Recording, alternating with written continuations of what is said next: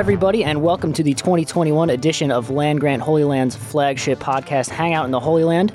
We're doing things a bit differently this year, as this is usually just an in season podcast, but this year I'm going to be coming at you once a week throughout the offseason to keep you updated on all things Ohio State. If you listened to the podcast last year, you'll likely remember my voice. I am your host, Gene Ross, and joining me are my two new co hosts, Josh Dooley, who is a new addition to Land Grant Holy Land family, and Justin Golba, who, if you've been following the site for a while, you may remember from back in the day. So, Josh, the new hire, I'll start with you. How you doing, man? Welcome to the team, and uh, tell us a little bit about yourself. Yeah, I appreciate it. I'm excited to be here. Um, Columbus, Ohio, born and raised. I am an Ohio State grad and alum. Um, and a super fan. I'm just excited to do this and uh, excited to work with you guys. All righty, and Justin, you've been uh, you've been around the block once or twice so far, and you're now back with us. So how you doing? Good, man. Good. Very excited to be back. Uh, I'm not from Columbus. I'm from Washington D.C. But growing up with a father who went to Ohio State, I feel like I'm about as close to as from Columbus as you can be. That sounds good to me, man. So it'll likely be the three of us in your ears all off season long. There may be some episodes where it's just two of us, as you know, scheduling conflicts and whatnot comes up. But uh, for the most part, it'll be us three, and every week we'll be covering the biggest topics uh, around Ohio State and everything Buckeye Nation. And obviously, this week the biggest news right now is the aftermath of the uh, 2021 NFL draft that saw 10 Buckeyes selected, which was tied for the most of any school with Alabama. And obviously, none were bigger than the selection of Justin Fields at number 11 to the Chicago Bears. There had been a bunch of rampant speculation all offseason about the fall of Justin Fields down the draft boards. As, you know, by all measures, I think he should have been the number two quarterback taken in the draft behind only Trevor Lawrence, but he also wound up behind Zach Wilson and Trey Lance. And I think, you know, I, speaking for myself, but I think most of Buckeye Nation, I think we were just ready for the draft to just come to an end, just so we could finally end the discourse that was just dragging Justin Fields down for no reason. And it was exciting to see him go to the Bears at number 11. They traded up with the Giants and they traded a pretty, they paid a pretty heavy price to get him. So I wanted to get you guys' thoughts on uh, Justin Fields going to the Bears. Justin, we'll start with you. What did you think of where he went? What do you think of his situation going there and just a general, uh, Justin Fields being a Chicago Bear. Yeah, I'm with I'm with Eugene. I can't believe that he he wasn't the number two overall pick, especially when you look at Trey Lance, he played, he had a great season 2019, but he played one game last year and he struggled in that game. Um, I do think he's a good quarterback, but in Zach Wilson, um, yeah, I just I think his ceiling is very evident. I don't think that he's someone who is going to, especially the Jets, who they just don't have anybody there. Um, it's hard to see him doing anything more than what Darnold did. Um, so, you know, looking at Justin Fields to the Bears, I think it's a perfect situation for him. I think he should be, you know, outside of the possible money that he lost in his rookie contract. He, he went to a great situation. You have a fantastic defense. You have a true number one receiver in Allen Robinson. You have a back in David Montgomery who has only looked better and better with time.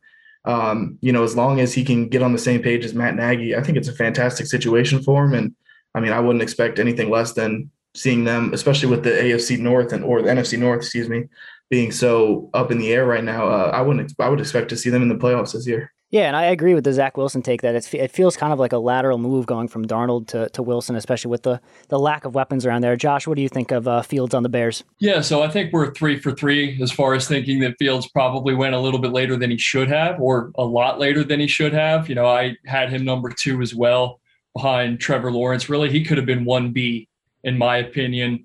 I think he had the the resume over the other guys, and I think he pops on film too. So I'm really I'm not surprised, but I'm dubious that he's not going to be, like I said, one B or number two behind Trevor Lawrence. Um, like Justin said, I think he's got some weapons, which is good. I think Allen Robinson's a great receiver. David Montgomery, he flashed when it mattered most, the fantasy football playoffs and Cole Kmet is something. We'll see what he what he's going to be there in Chicago. But one concern I have for him is the offensive line.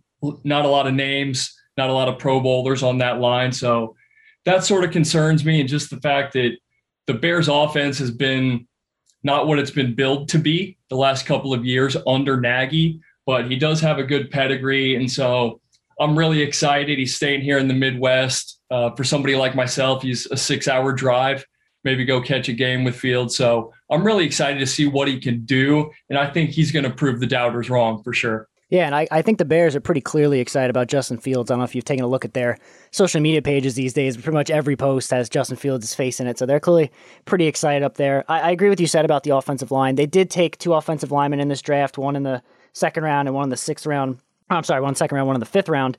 And I would have liked to see them maybe get another weapon. They did get Dazz Newsome out of UNC in the sixth round, who is a kind of, you know, potentially high upside guy in that wide receiver corps, but they do have Allen Robinson. They do have some other receiving options. So I'm not too worried about him there. And, you know, despite what their front office claims, I do think he'll be the day one starter over Andy Dalton. Uh, but as we previously mentioned, know, there were there were nine other Buckeyes selected in this year's NFL draft. Uh, some in the earlier rounds, some in the late. It's actually the same amount of uh, players that were drafted in last year's Ohio State NFL draft class.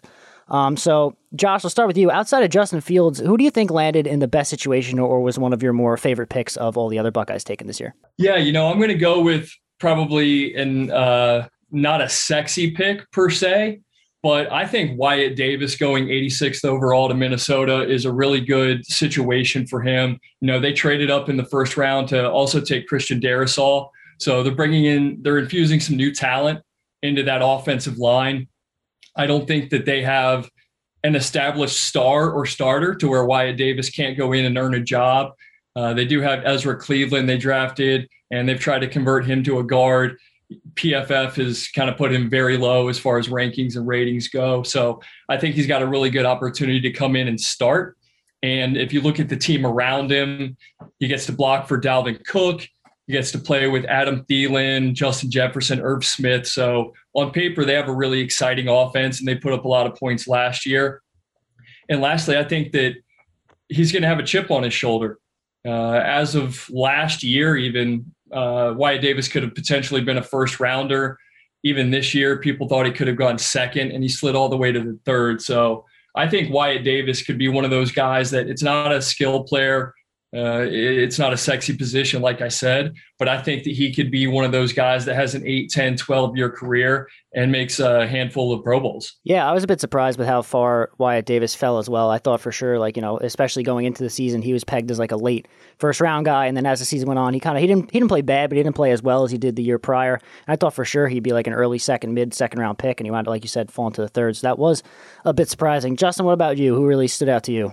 There are two that stood out to me specifically. And the first one, might be a little bit of the the fan in me talking, but I like Tommy to the Browns. I really thought that was something. You know, he has so many guys around him on that defense now with Clowney and Myles Garrett uh, that he can really learn from. And you know, the raw talent we all seen is there from him. We just need a little more of the fundamentals and whatnot. And um, I really think that he's he's not only in a good situation with the Browns, which is a, a funny thing to say in his own right, but um, you know, I think that he kind of fell into their lap, which is something that um, happened to the Browns a couple times in this draft, and uh, I think that he went a little later than I thought, but I think he's in a good situation to where he can play early and also learn without that pressure of being a first or second round pick, like we're going to see with a guy like Fields. Um, and the other one, talk about Buckeyes falling, uh, Shaun Wade. It, you know, to the fifth round to the Ravens. I mean, there's no such thing as if you want to be in a good situation, you go to the Ravens. It's just that simple. There, they have the most set front office. They have the guys that they need to have to, to make playoff runs every single year. The coach and the coaching staff is consistent. Um, you know, he's going to be able to play. Uh, he's going to be able to play that kind of hybrid that he likes to play that we saw him play in 2019, where he was, you know, a first round draft pick. I don't think they're going to have him on the outside too much, where he got exposed a little bit last year.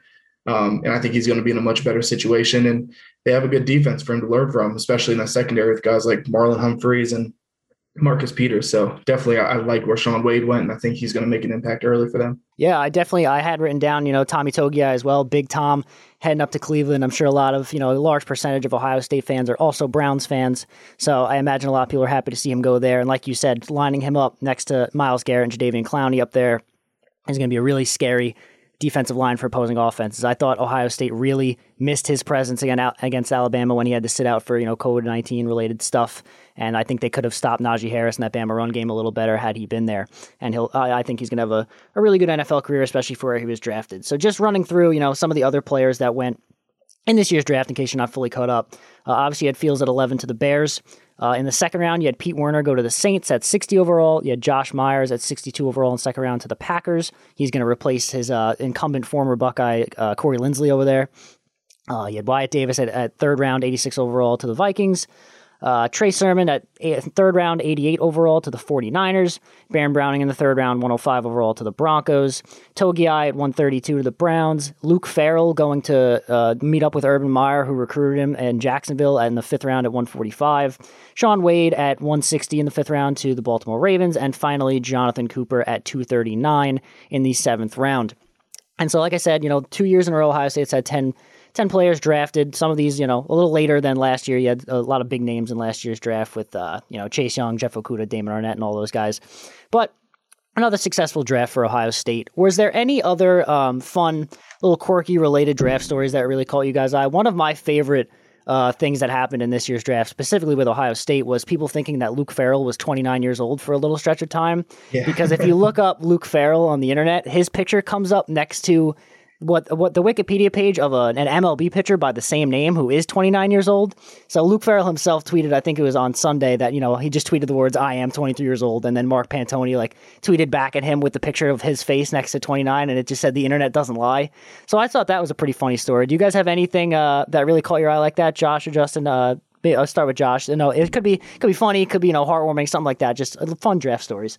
Yeah, you know, if we're stepping outside of the Ohio State realm, although I'll backtrack a little bit, I think Trey Sermon um, was one that I kind of I would have liked to have seen him go go somewhere else. San Francisco constantly uses a stable of backs, and they even took another one later in the sixth round. They took a guy out of Louisiana, I think. His name's Eli Mitchell, and a lot of people picked him as a sleeper. So I wanted Trevor or Trey, I'm sorry, to go somewhere where he may have more reps and more of an opportunity. But um, yeah, uh, again, get out of that Ohio State realm. The Raiders always crack me up, man. The Raiders are gonna Raider year after year. They go completely off the board with one of their early picks. Two years ago it was Clelin Ferrell. Last year it was Damon Arnette, and this year they they took Alex Leatherwood 17th overall. He was projected to be a second round pick. So the Raiders are gonna Raider. Like I said, always going off the off the board. And outside of that, it, maybe you guys will have something to say about this as well. The presentation. I watched a lot of ESPN, but the presentation was out of control. Uh, the national anthem with Nancy Wilson was less than stellar. Uh, looked like about a half of a Kings of Leon concert before the first pick. So those were a couple of things that jumped out to me and just I sort of got a laugh out of both of those things. Yeah, I could have done without the whole Goodell chair thing. I think he thinks he's, you know, funnier than he was, but I don't I don't know if you guys like the Goodell. I understood like, you know, the call back to last year where he was in his in his basement, but it was like, you know, come on, it was a little trying too hard there to be funny. Absolutely. Justin, were there any uh, any any stories, any guys drafted, or anything that happened during the draft that caught your eye? Maybe you know Ohio State related or not. Uh, well, first of all, it seemed like the entire draft room backstage was just Alabama players. I think they were the only guys that went because uh, every time one of them got drafted, they all just kind of came out and like converged and hugged each other. So I thought that was interesting.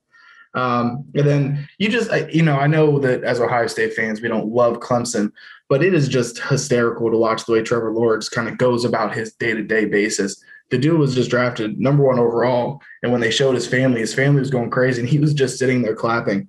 Um, I think he just, he just really just has a, uh, kind of carefree attitude about life that I really enjoy to watch, honestly.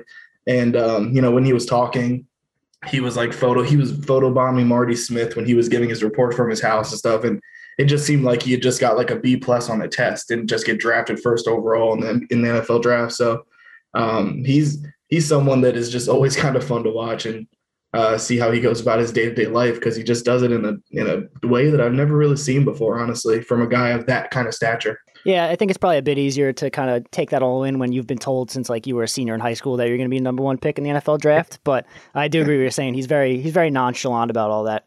And you know, uh, on top of the things you guys have said, I obviously you know I don't want to give any credit to you know a Michigan man, but I thought Kwity Paye's uh, draft story with him and his mom was one of the more like heartwarming stories of the draft. He also had his pretty cool like Black Panther esque like thing around his neck on his suit, which I thought was cool. So you know I, am not going to give many shout outs to Michigan men on this program, but uh, Kwity Paye's draft story was pretty cool. Absolutely. Um, you guys, anything else you guys have from the draft before we move on? Anything you wanted to add? No, you know, I think a lot of Ohio State players ended up in really good spots. You mentioned Pete Werner going in the second round. He was a late riser. I think he's got a good opportunity there in New Orleans.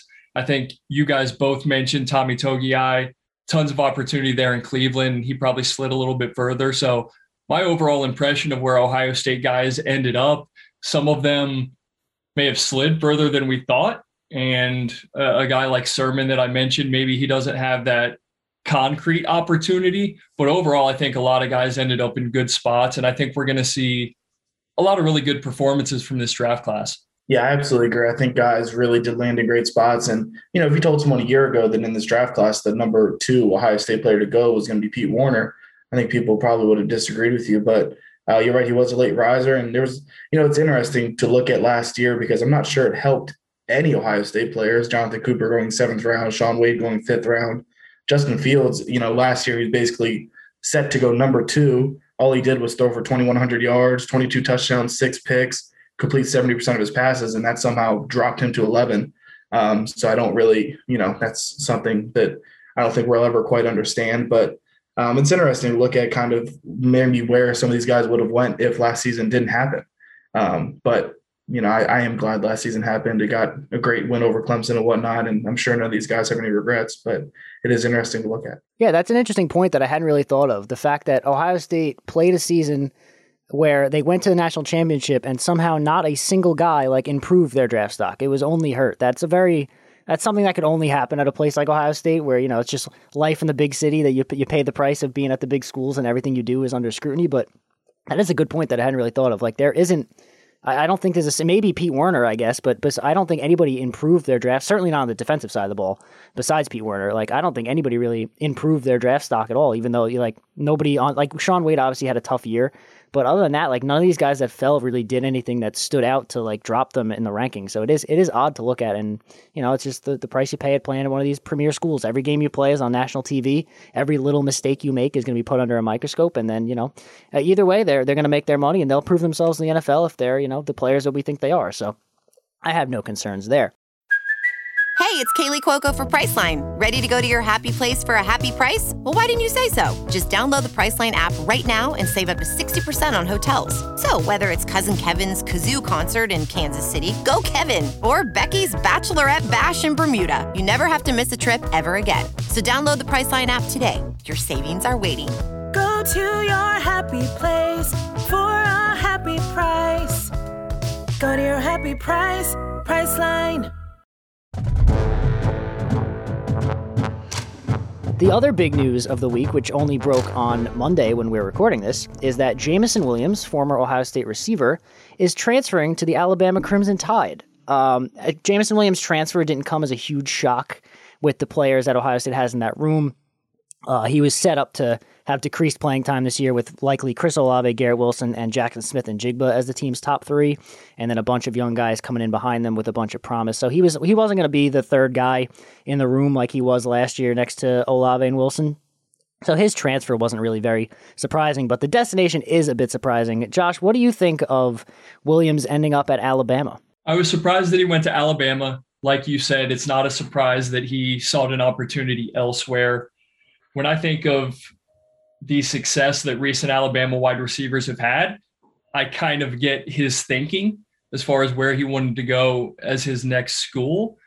But if you look at those guys again, they have a, a distinct, not a distinct skill set. I'm sorry. They can do a little bit of everything. Whereas Jameson Williams, at least in his time at Ohio State, was a deep ball guy. It was run down the field as fast as you can, and we're going to throw it long. So I don't know that he has the skill set that those other guys have and that have had success there at Alabama, unless you maybe look at like a Henry Ruggs, that would be my comp, but he's taller and he's slimmer. He doesn't have the same build as Henry Ruggs. So I was surprised to see him go to a wide receiver factory when he has not proven a whole lot here at Ohio State. I think he's got a ton of talent.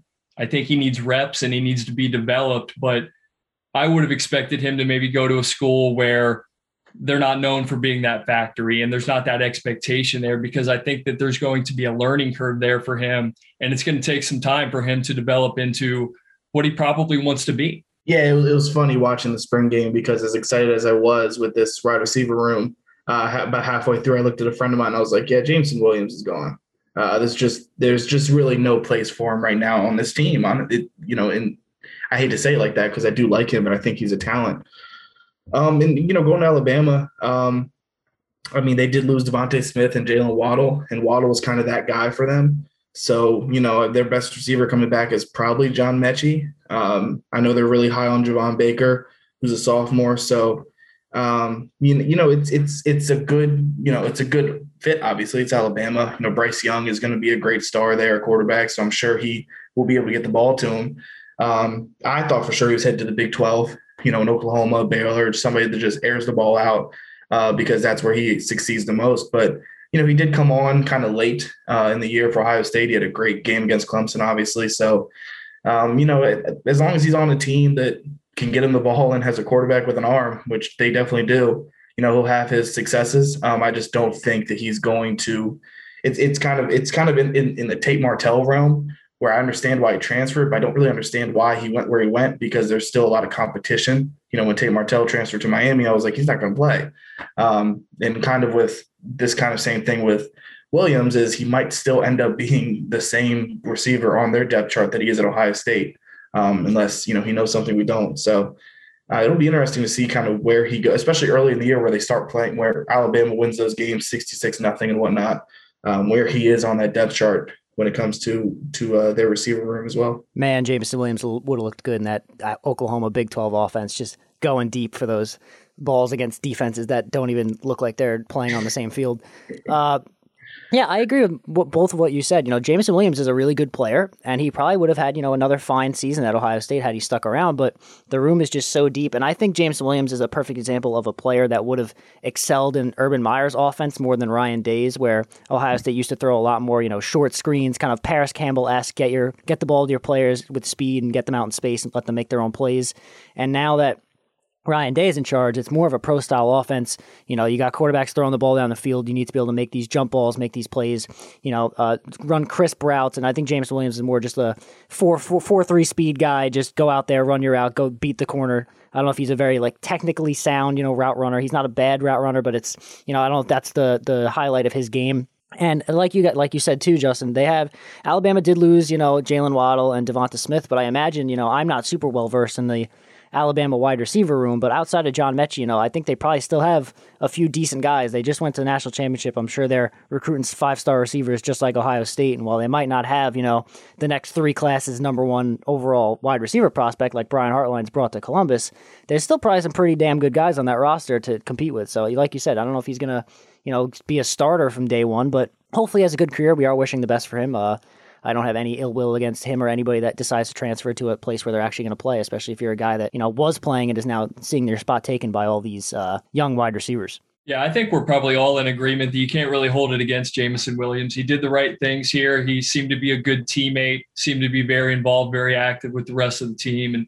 and enjoying what he did. So he obviously just saw this as the best opportunity for him. He saw it as a business business decision point blank. So yeah, I think we're like I said, we're all on the same page. I think we want to see the best for him. Yeah, for sure. Uh, and then you know, on that same vein, you know, Ohio State, you know, the wide receivers that are coming in to replace him, on top of you know the Olaves and the Wilsons and the uh, the Jaxon Smith-Njigbas on the team, you still have you know the number one wide receiver from last year's recruiting class, Julian Fleming.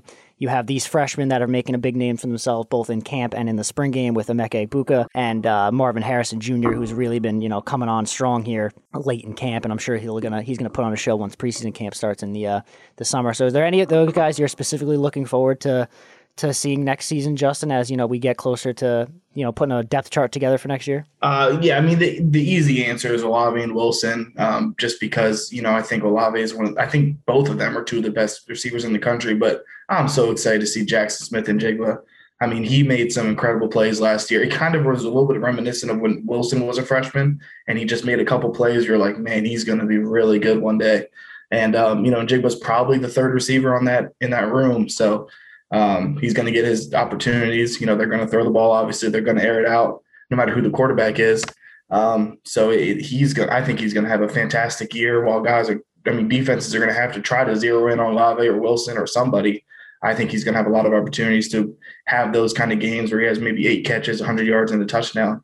And um, and he's he just looked fantastic his freshman season. Yeah, you know, for for me, my answer is no answer. I am excited to see each and every one of them. To be completely honest with you, I think they're all so talented. They've got some varied skill sets, and they've all got the pedigree. And now a lot of them have experience too, and they're going to see the field. So I, I'm excited to see each and every one of them. If I had to pick one, I think it's probably kind of a cop out on my part, but I think Garrett Wilson is going to be transcendent. I think that he he may not overtake Olave, but he's at least 1B and he may very well overtake Olave as far as uh, moving up draft boards and things like that heading into the 2022 draft. I think that he is going to be a bona fide superstar. So I'm excited to see his growth as well as all the other guys in that room. Yep, I can't help but agree with both of you, and I'm sure we'll have you know plenty of spare time this offseason to talk about how good Ohio State's wide receivers are.